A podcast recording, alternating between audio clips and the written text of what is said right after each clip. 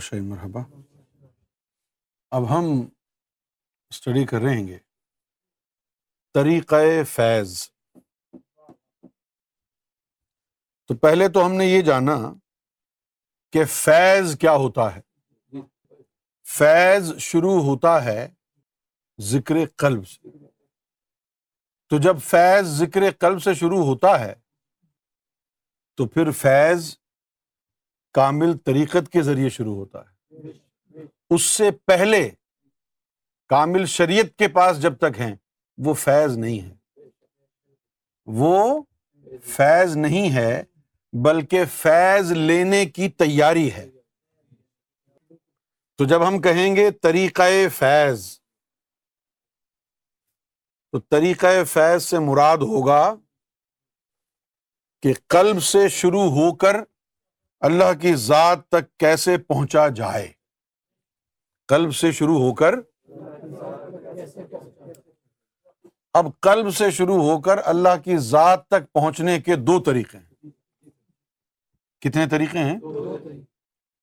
ایک ہے نظر البشر کیا ہے اس کا ترجمہ کیا ہے نظروں سے چلنے والا بشر ٹھیک ہے نظر البشر نظروں سے چلنے والا بشر اور دوسرا ہے عبد البشر عبادت سے چلنے والا بشر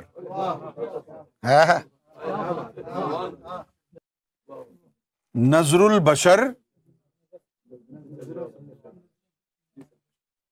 نا there are two types of people for the Number one, those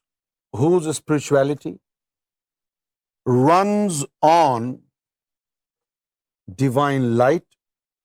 which is granted to him by the spiritual mediator. He doesn't have to earn it. Right? The supply of light comes from the spiritual mediator, from the spiritual guide. Number two, عبد البشر in other words buddy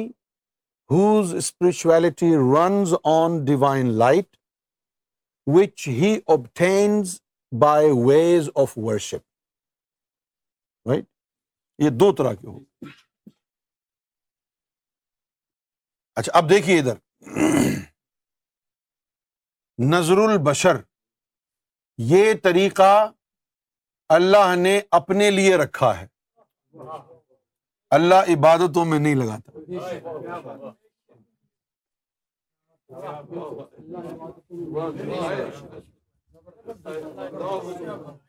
کسی نبی نے عبادتیں کی ہیں جو نبوت عطا ہوئی تو یہ طریقہ اللہ نے اپنے لیے رکھا آدم کو ابراہیم کو موسا کو عیسیٰ کو حضور کو کسی کو اللہ نے عبادتوں میں لگایا نہیں لگایا نظروں سے ان کا باطن جو ہے وہ پاک اور صاف کیا کسی عبادتوں میں نہیں لگایا کیا سمجھے اور اگر نبی کے لیے تیار ہونے سے پہلے اعلان نبوت سے پہلے وہ اگر انبیاء کوئی عبادت کرتے تو کس کے دین کی عبادت کرتے وہ تو خود دین بنانے کے لیے آئے ہیں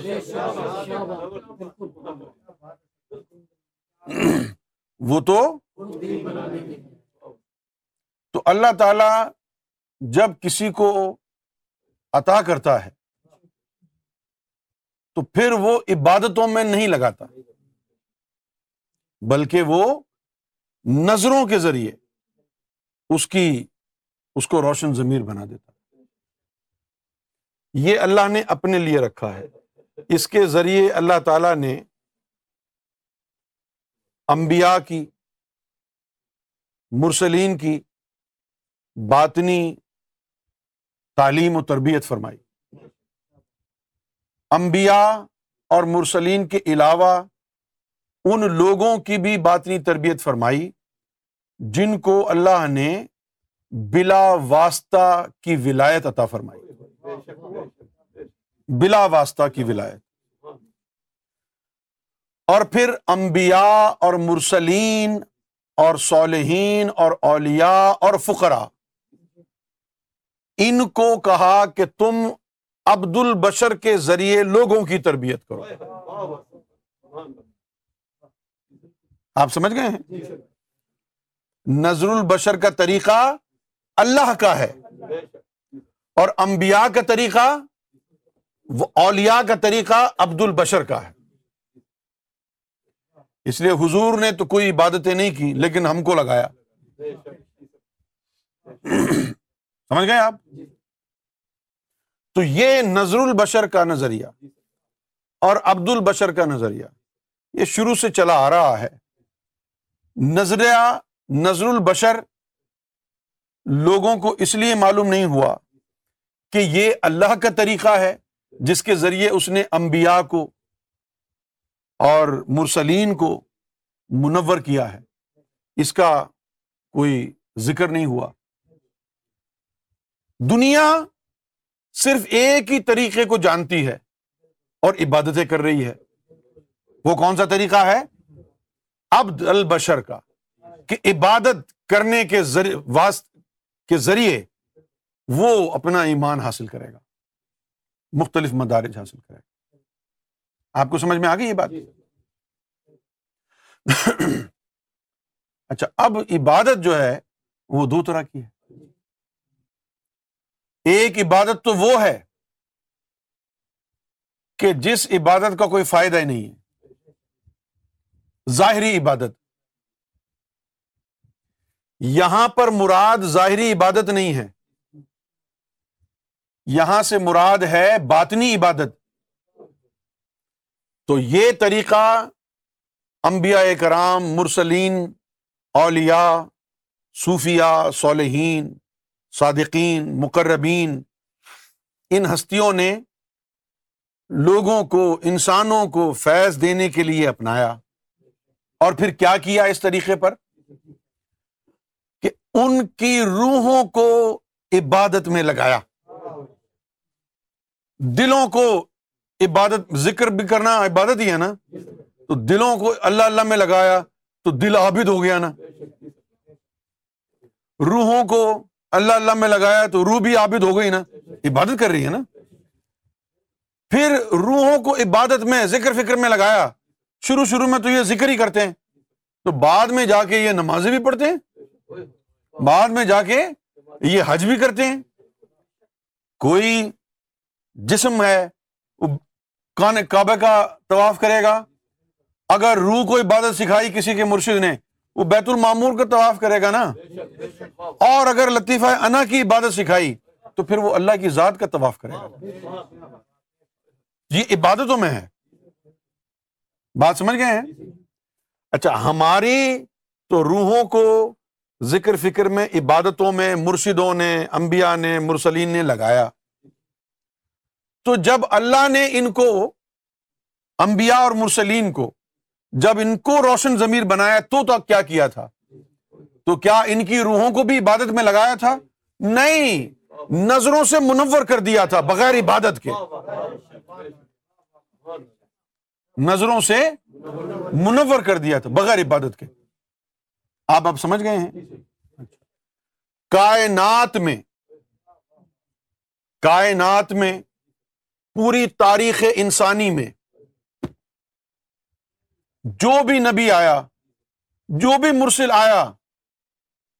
جو بھی ولی آیا فقیر آیا اس نے عبد البشر کے ذریعے لوگوں کو فیض دیا یعنی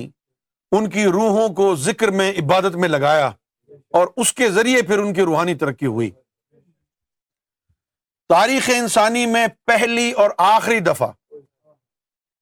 امام مہدی سیدنا گوہر شاہی جب تشریف لائے ہیں تو آپ نے لوگوں کو انسانوں کو نظر البشر کے ذریعے فیض دیا ہے یا تو فیض نظر البشر کا اللہ نے دیا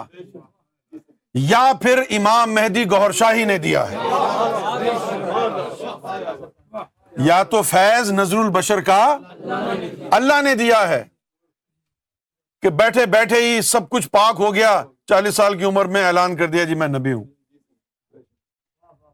یا تو اللہ نے نظر البشر کا فیض دیا ہے اس کے بعد پھر سرکار گور شاہی نے سرکار گور شاہی نے دیا ہے اب جب سرکار گور شاہی نے یہ دیا نظر البشر کا فیض تو اس کا مطلب یہ ہوا کہ اب تمہاری روحوں کو عبادتوں میں نہیں لگائیں گے نا نظروں سے منور کریں گے اس کے لیے پھر سرکار گور شاہی نے فرمایا کہ تمہاری ترقی ذکر و فکر میں نہیں ہے تمہاری ترقی مشن کا کام کرنے میں ہے کیوں ہے کہ عبادتوں میں لگانے کا ان کا ہے ہی نہیں نظریہ جو تم عبادتوں میں روحوں کو لگاؤ ان روحوں کو عبادتوں میں ذکر فکر میں نہیں لگانا ہے یہ وہ کام کرنا ہے جس کام سے سرکار گور شاہی کا قلب خوش ہو جائے جس سے سرکار راضی ہو جائیں وہ راضی ہوئے تو نظروں سے روحوں کو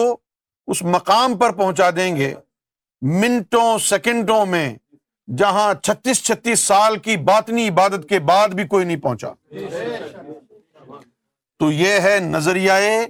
نظر البشر اس میں عبادتوں میں نہیں لگایا جاتا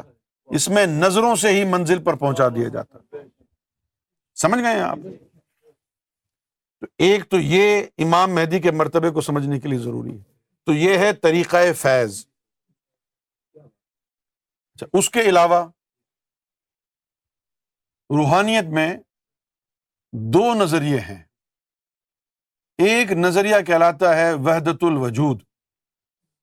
اور ایک کہلاتا ہے وحدت الشہود یہ نظریہ جو ہے نہ صرف مختلف مرشدوں فقرا اولیا اور صالحین میں پایا گیا بلکہ ان دونوں نظریوں پر مذاہب بھی عمل پیرا ہوئے حضور صلی اللہ علیہ وسلم کے آنے سے پہلے جتنے بھی مذاہب اور دین آئے ہیں سارے کے سارے نظریائے وحدت الوجود کے تھے سارے کے سارے پھر جب حضور تشریف لائے ہیں تو آپ نے نظریہ وحدت الوجود کو کنفرم کیا ہے کہ یہ حق ہے اور اس کے بعد یہ کہا کہ ایک اور بھی نظریہ ہے اور وہ ہے نظریہ ویدت الشہود جس کی وجہ سے پھر آپ کے کلمے میں شہادت آئی اشہد ون لا الہ الا اللہ وہ اشہد ون محمد رسول اللہ یہ نظریہ وحدت الشہود کی وجہ سے ہوئی میں شہادت دیتا ہوں شہادت تب دیں گے آپ جب آپ نے آنکھوں سے دیکھا ہوگا یہ جو کلمہ شہادت ہے یہ کلمہ شہادت کیا کہتا ہے نظریہ وحدت الشہود کی بات کرتا اب یہ فی نفس ہی دونوں جو نظریے ہیں ان میں فرق بنیادی کیا ہے نظریہ وحدت الوجود اس میں اللہ کے صفاتی ناموں کا فیض ہے اس میں اور نظریہ وحدۃ الشہود میں اللہ تعالی کے ذاتی نام اس میں ذات کا فیض ہے کیوں جی اچھا اب کیا ہوا نظریہ وحدت الوجود وحدت کہتے ہیں یونٹی کو وحدت کا مطلب ہے یونٹی تو وحدت الوجود کا نظریہ یہ ہے کہ جو کچھ رب نے بنایا ہے جتنے وجود بنائے ہیں وہ سارے وجود رب کا حصہ ہیں لہذا ویدت الوجود والے کہتے ہیں کہ رب کا جلوہ جانور میں بھی نظر آتا ہے رب کا جلوہ درخت میں بھی نظر آتا ہے رب کا جلوہ پتھروں میں بھی نظر آتا ہے اب یہ جو ہندو دھرم ہے جس میں یہ گائے کو مقدس کہتے ہیں مقدس کہتے ہیں نا تو ان کو گائے کے اندر بھی صفاتی نور نظر آیا ہندو ولیوں کو تو انہوں نے کہا گائے مقدس ہے اگر ان کو کسی اور جانور میں بھی نظر آ جاتی صفت اس کی بھی پوجا کر رہے ہوتے ہیں نا کیوں جی اسی طرح جو روحانی سلاسل ہیں ان میں جن میں صفاتی فیض ہوا وہ چیونٹی کو بھی نہیں مارتے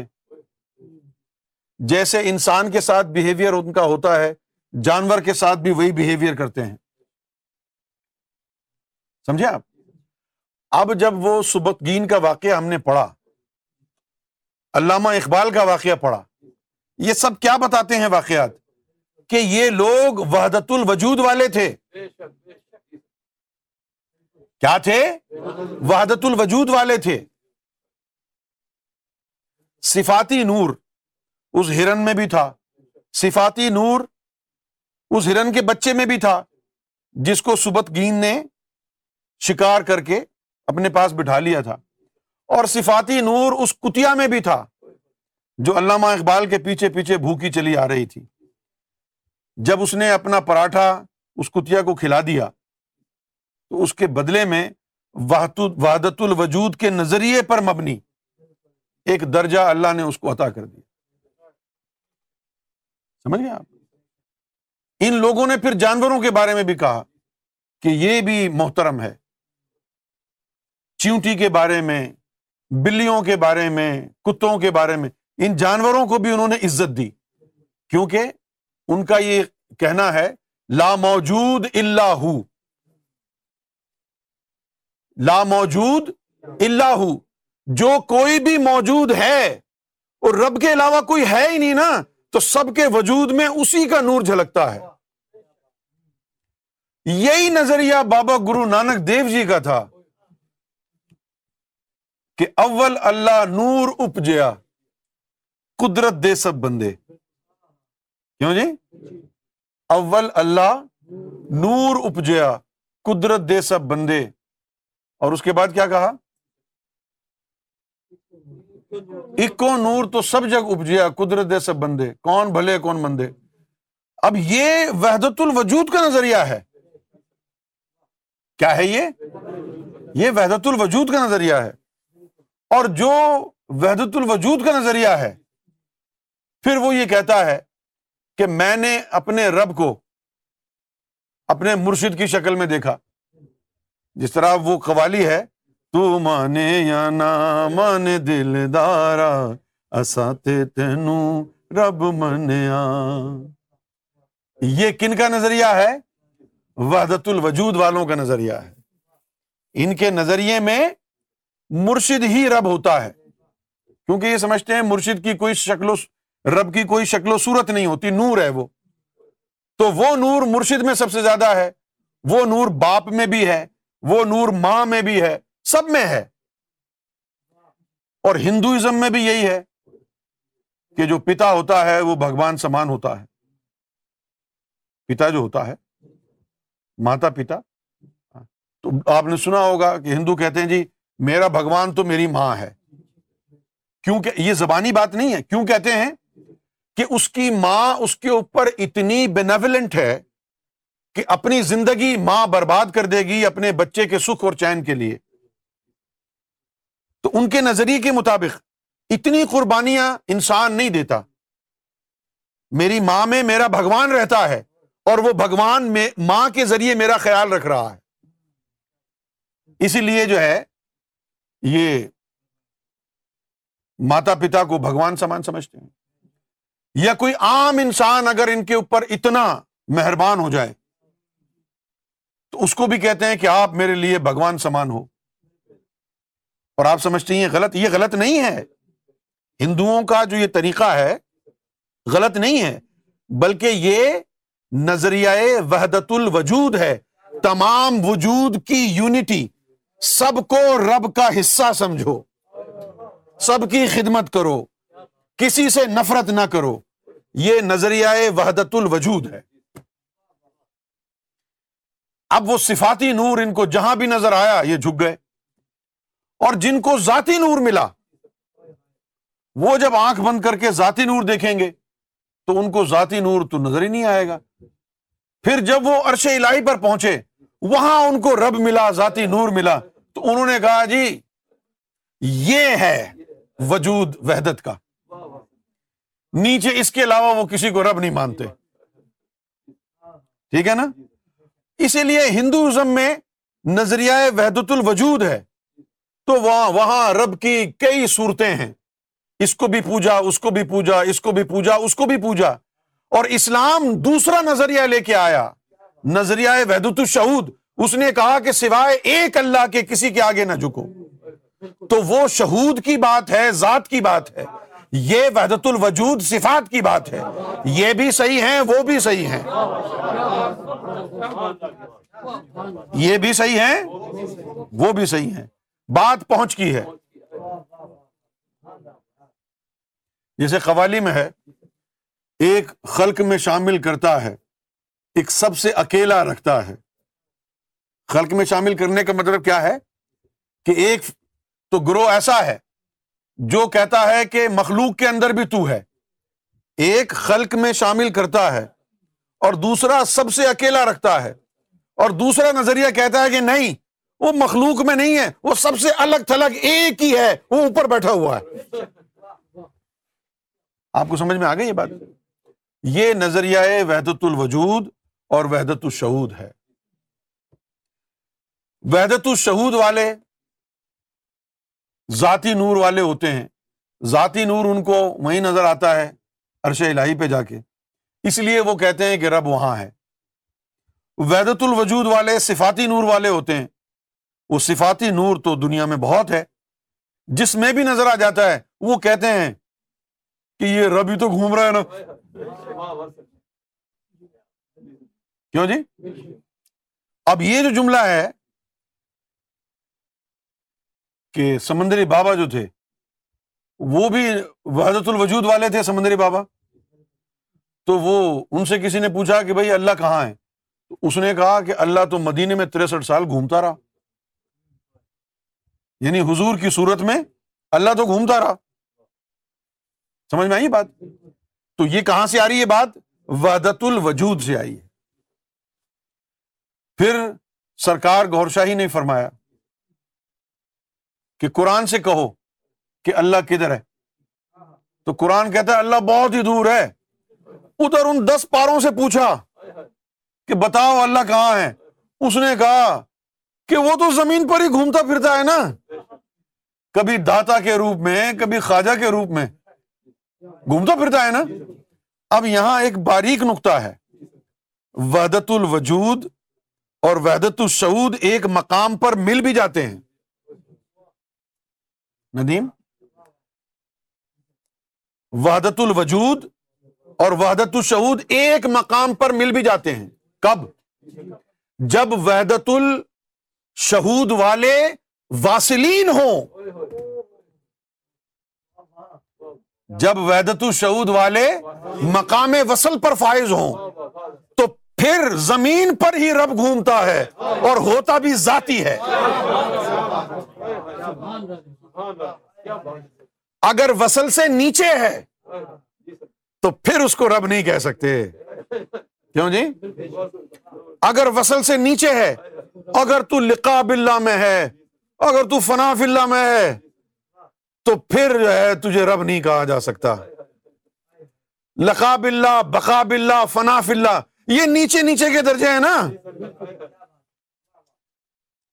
خاص طور پر یہ جو بقاب اللہ کا جو درجہ ہے نا ہاں، یہ صرف صفاتی نور والوں کے لیے ہے کس کے لیے صفاتی نور والوں اگر کوئی مقام وصل والا ہو تو وہ زمین پر ہی رب گھوم رہا ہے نا وہ کیسے وہ اس لیے کہ رب کی جو ذات صرف وہاں ہوتی ہے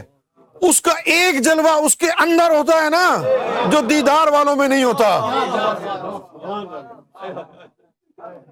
جو دیدار والوں میں نہیں ہوتا ہے اس مقام پر آ کر یہ وحدت الوجود اور وحدت الشعود دونوں آمنے سامنے ایک جیسے کھڑے ہو جاتے ان کے اندر وہی رب کا جلوہ ہے جو وحدت الشہود کا ہے تو پھر ہوا کیا اگر کسی نے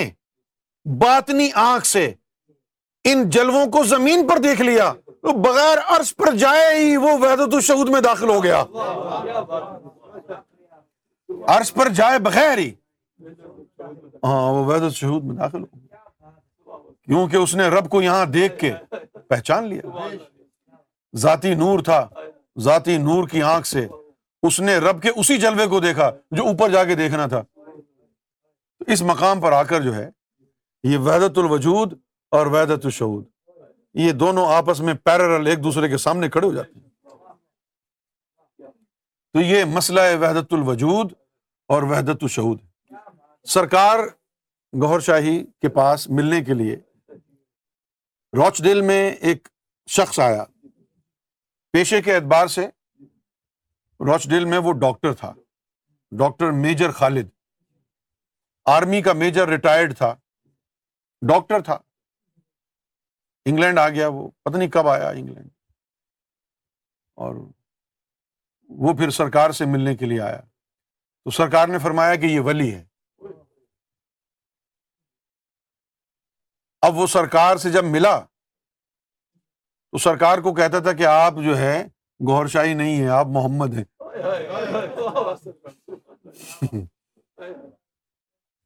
آپ گور شاہی نہیں ہے آپ محمد ہیں وہ سرکار کو دیکھ کے درست شریف پڑتا اور پھر کیا کرتا جب جب وہ سرکار کو ملتا ہے تو اس کی کوشش ہوتی کہ سرکار کو چاٹے اتنی عقیدت اس نے ظاہر کی زبان باہر نکال کے وہ قدموں کے پیچھے پیچھے سرکار کے پھرتا تو سرکار نے بڑا پیار اس کو دیا بہت محبت اس کو عطا کی اب سرکار جب واپس پاکستان چلے جاتے تو پھر میں میری اس سے ملاقات ہوتی ایک دفعہ جو ہے وہ تھا تو مجزوب ایک دفعہ جو ہے وہ اپنی مجزوبی رنگ میں تھا ہاں اور جو ہے وہ کہنے لگا وہ کوئی اللہ اللہ نہیں ہے صرف محمد ہی ہے باقی پکھنڈی ہے کوئی اللہ نہیں ہے محمد ہی ہے اللہ ادھر اس نے اپنا نام اللہ رکھا ہوا ہے تو ادھر آ کر اس کو محمد کہہ دیا بات تو ایک ہی ہے پھر جو ہے انہوں نے جناب یہ کہا کہ حضور پاک صلی اللہ علیہ وسلم جو ہے وہ مقام عادیت میں کرسی پر بیٹھے ہوئے ہیں تو میں نے کہا نہیں یہ بات غلط ہے نہیں میں نے کہا نہیں یہ بات غلط ہے تو وہ ناراض ہو گئے انہوں نے کہا جو سرکار آئیں گے میں شکایت کروں گا کہ اس نے جو ہے غساخی کر دی اب وہ جب سرکار آئے تو انہوں نے یہ بات کہی سرکار نے فرمایا کہ نہیں ہم نے اپنے جو غلام ہے نا ان کو تعلیم اس نظریے کی دی ہے تو اس نے غلط نہیں کہا صحیح ہے نا اس نے غلط نہیں کہا مقام اہدیت جو ہے اس کے اندر جو ہے اللہ کے علاوہ کوئی جا نہیں سکتا آپ سمجھ گئے بات اب سوال یہ پیدا ہوتا ہے کہ جب کوئی جا نہیں سکتا تو اس کو عالم احدیت میں حضور پاک بیٹھے نظر کیوں آئے اس کو نظر کیسے آئے تو میں نے ان کو کہا کہ میجر خالد صاحب بات یہ ہے کہ آپ کو اللہ کی کرسی پہ جو حضور پاک بیٹھے نظر آئے نا وہ حضور پاک کے اندر ایک ایسی مخلوق تھی جس کا تعلق عالم عادیت سے تھا وہ جسا توفیق لائی تھا نا اس کی شکل و صورت حضور پاک جیسی ہی ہے تو ہے وہ رب کا وجود اس لیے وہ آدیت میں نظر آیا کیوں جی وہ آدیت میں بیٹھا نظر کیوں آیا کہ وہ حضور صلی اللہ علیہ وسلم کے وجود میں موجود جسہ توفیق الہی تھا ہاں، کیونکہ یہ جو جسہ توفیق الہی جو آتا ہے نا جس کے اندر آتا ہے اسی کی شکل اختیار کر لے تو یہ نظر البشر کا ہو گیا یہ عبد البشر کا ہو گیا پھر یہ روحانیت کی تشریح ہو گئی خودی اپنا عرفان معرفت الہی یہ رب کا عرفان ہے تو یہاں پر جو ہے ہمارا جو کورس ہے ختم ہو گیا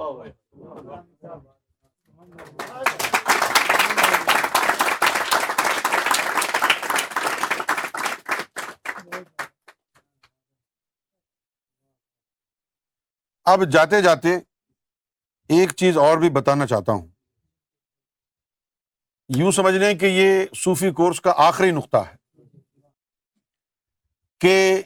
جسے توفیق الہی کتنی قسم کے ہوتے جسے توفیق الہی کتنی قسم جسے توفیق الہی دو طرح کے ہوتے ہیں کتنی طرح کے دو طرح کے توجہ سے سنیں آپ یہ باطنی حقائق ہیں جو اگر آپ کی سمجھ میں آ گئے تو پھر آپ کے ایمان کو یہ زمین سے اٹھا کر آسمان پہ پہنچا دیں گے ٹھیک ہے نا اگر آپ کو سمجھ میں آ گئے جسہ توفیق الہی جو ہے وہ دو طرح کا ہوتا ایک تو عام ہوتا ہے اور ایک مخصوص الخاص ہوتا ہے خواص میں بھی مخصوص ہے ایلیٹ آف دی ایلیٹ یعنی اس ایلیٹ آف دی ایلیٹ کے سامنے ایلیٹ عام ہے وہ ایلیٹ ہے سمجھے آپ جسائے توفیق الہی کے ذریعے اللہ تعالی کا الٹیمیٹ عشق حاصل ہوتا ہے جسہ توفیق الہی کے ذریعے الٹیمیٹ عشق حاصل ہوتا ہے اور یہ دو طرح کے ہوتے ہیں ایک عام اور ایک مخصوص الخاص جو عام جسہ توفیق الہی ہوتا ہے ذاتی وہ سینے میں مقیم ہوتا ہے مقام وصل والوں کے اب یہ مقام وصل سے آگے کی بات ہے ایک جسہ توفیق الہی ایسا بھی ہوتا ہے کہ جو پرواز کرتا ہے کہ جو پرواز کرتا ہے امام مہدی سیدنا گہر شاہی کے وجود مبارک میں وہ جسے توفیق الہی ہے اب نازو باجی بھی سن رہی ہیں انہوں نے بھی سرکار کی بارگاہ سے سنا ہوگا پپو بھائی بھی سن رہے ہیں انہوں نے بھی سنا ہوگا جو بھی سرکار کا غلام تصدیق یافتہ غلام جو بھی محب شاہی ہے وہ جانتا ہے یہ حق ہے کہ سرکار گور شاہی کے جسم مبارک میں یہ سرکار شاہی کے اپنے زبان مبارک سے نکلے ہوئے الفاظ کہ جسے توفیق الہی ہمارے جسم میں خون میں مکس ہو گیا رگو پیمے سما گیا ایک جملے کی تشریح سرکار نے فرمائی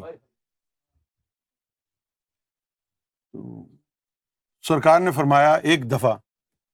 کہ ہمارے تو رگوں میں اللہ کا عشق دوڑتا ہے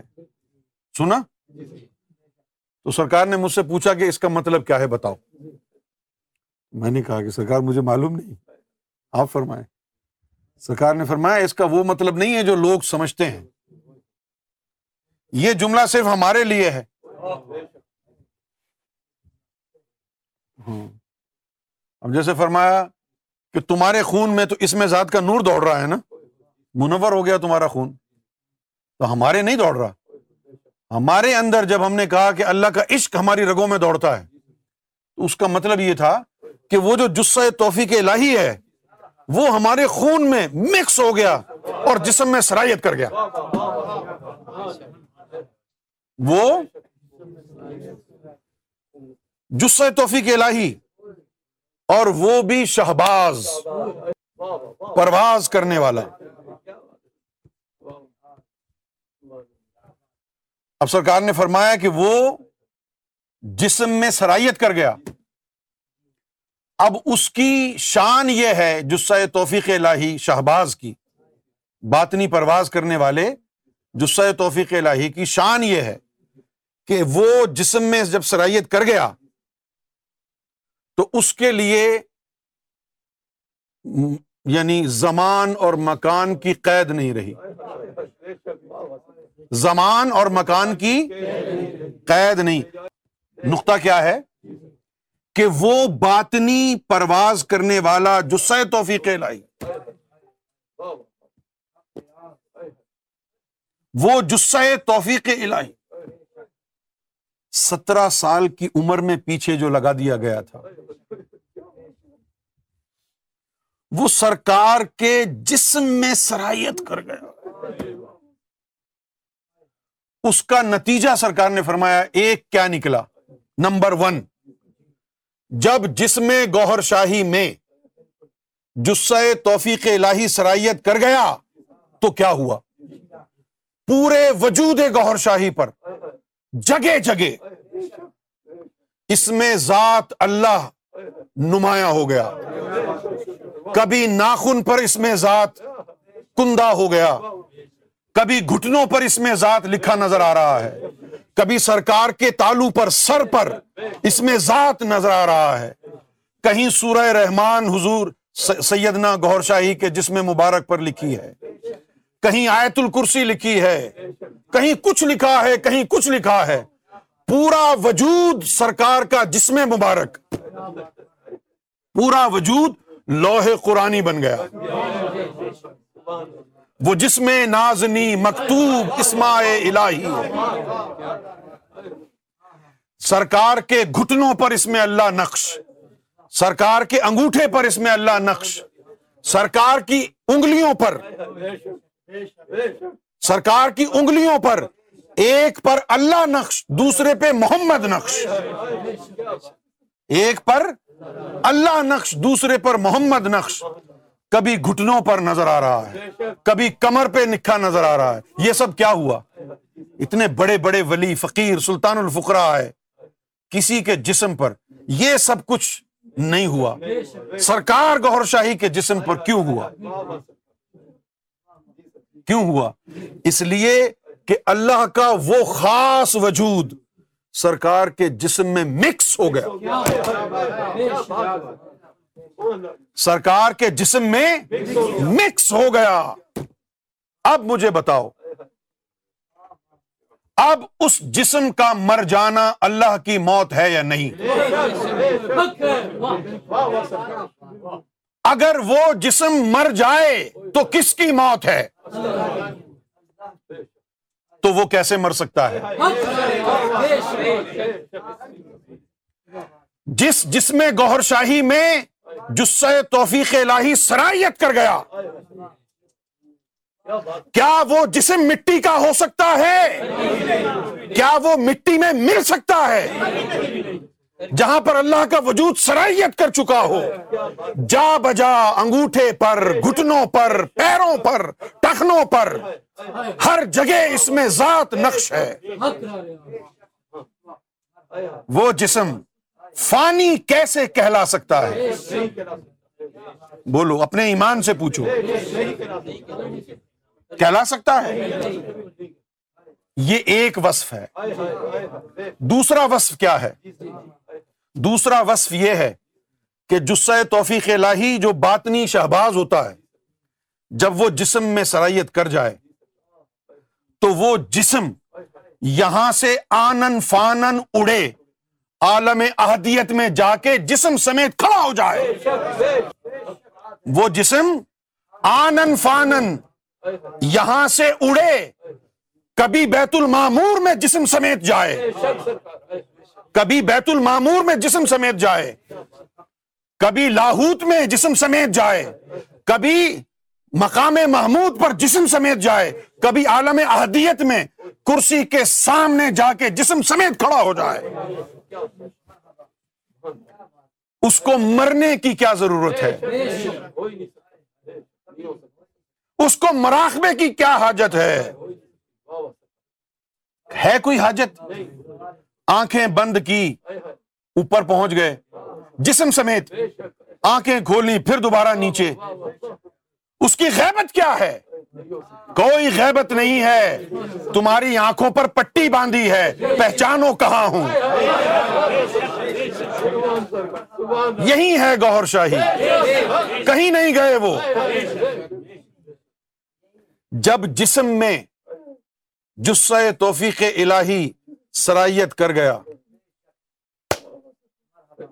جا بجا لوہے قرآنی بن گیا وہ جسم ام الکتاب بن گیا وہ جسم اب اس جسم کو تم مزار بنا دو گے اور سمجھو گے اس مزار میں وہ جسم موجود ہے واپس وہ آتا ہے جو چلا گیا ہے کہیں مرنے والا واپس نہیں آتا مرنے کے بعد کوئی واپس نہیں آ سکتا مرنے والے غیبت میں نہیں جاتے غیبت میں وہ جاتے ہیں جو زندہ سلامت ہو غیبت میں وہ جاتے ہیں جو زندگی بخشنے والے ہوں زندگی بخشتے ہوں ابو الحیات ہوں ساری کائنات کو زندگی بخشنے والے آنکھیں بند کریں اور چلے جائیں یہاں آنکھیں بند کریں عالم احدیت میں بیٹھے ہوئے وہ جسہ توفیق الہی سرکار کے جسم میں سرائیت کر گیا اور جو سرائیت کر گیا اور وہ جو جسم تھا وہ جسم چند لوگوں نے دیکھا جس میں ارضی ارواہ محمد ہیں وہ جسم جس میں ارضی ارواہ محمد ہیں وہ وہی جسم ہے جس میں جسہ توفیق الہی سرائیت کر گیا ہے وہ جسم سرکار نے ندیم کو دکھایا وہ جسم سرکار نے ندیم کو دکھایا وہ جسم سرکار نے نازو باجی کو دکھایا وہ جسم سرکار نے مجھے دکھایا میں نے دیکھا وہی جسم ظاہر ہونے والا ہے وہی وجود ظاہر ہونے والا ہے بھائی جب کسی کے پاس یہ کوالٹی ہو کہ آنن فانن عالم احدیت سے زمین پر آ جائیں اور آنن فانن یہاں سے ادھر واپس چلے جائیں جب زمان اور مکان ایک جیسے ہو جائیں جب عرش میں اور فرش میں فاصلہ نہ رہے جب عرش اور فرش میں فاصلہ نہ رہے تو گیا کون آیا کون جانے کی ضرورت کس کو پڑی جب وہ وہاں بیٹھ کے یہاں موجود ہو یہاں بیٹھ کے وہاں موجود ہو اس کو سفر کی کیا حاجت جو یہاں بیٹھ کے وہاں موجود اور وہاں بیٹھ کے یہاں موجود وہاں سے بولے یہاں سنو یہاں سے بولے وہ سن لے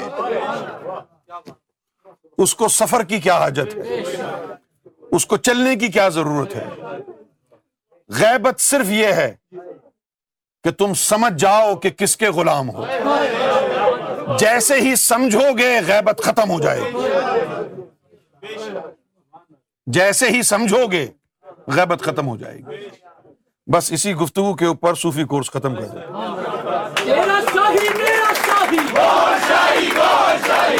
شاہی دم تماتم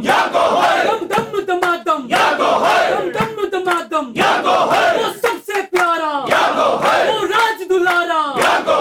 تیرا شاہی میرا شاہی تیرا شاہی میرا شاہی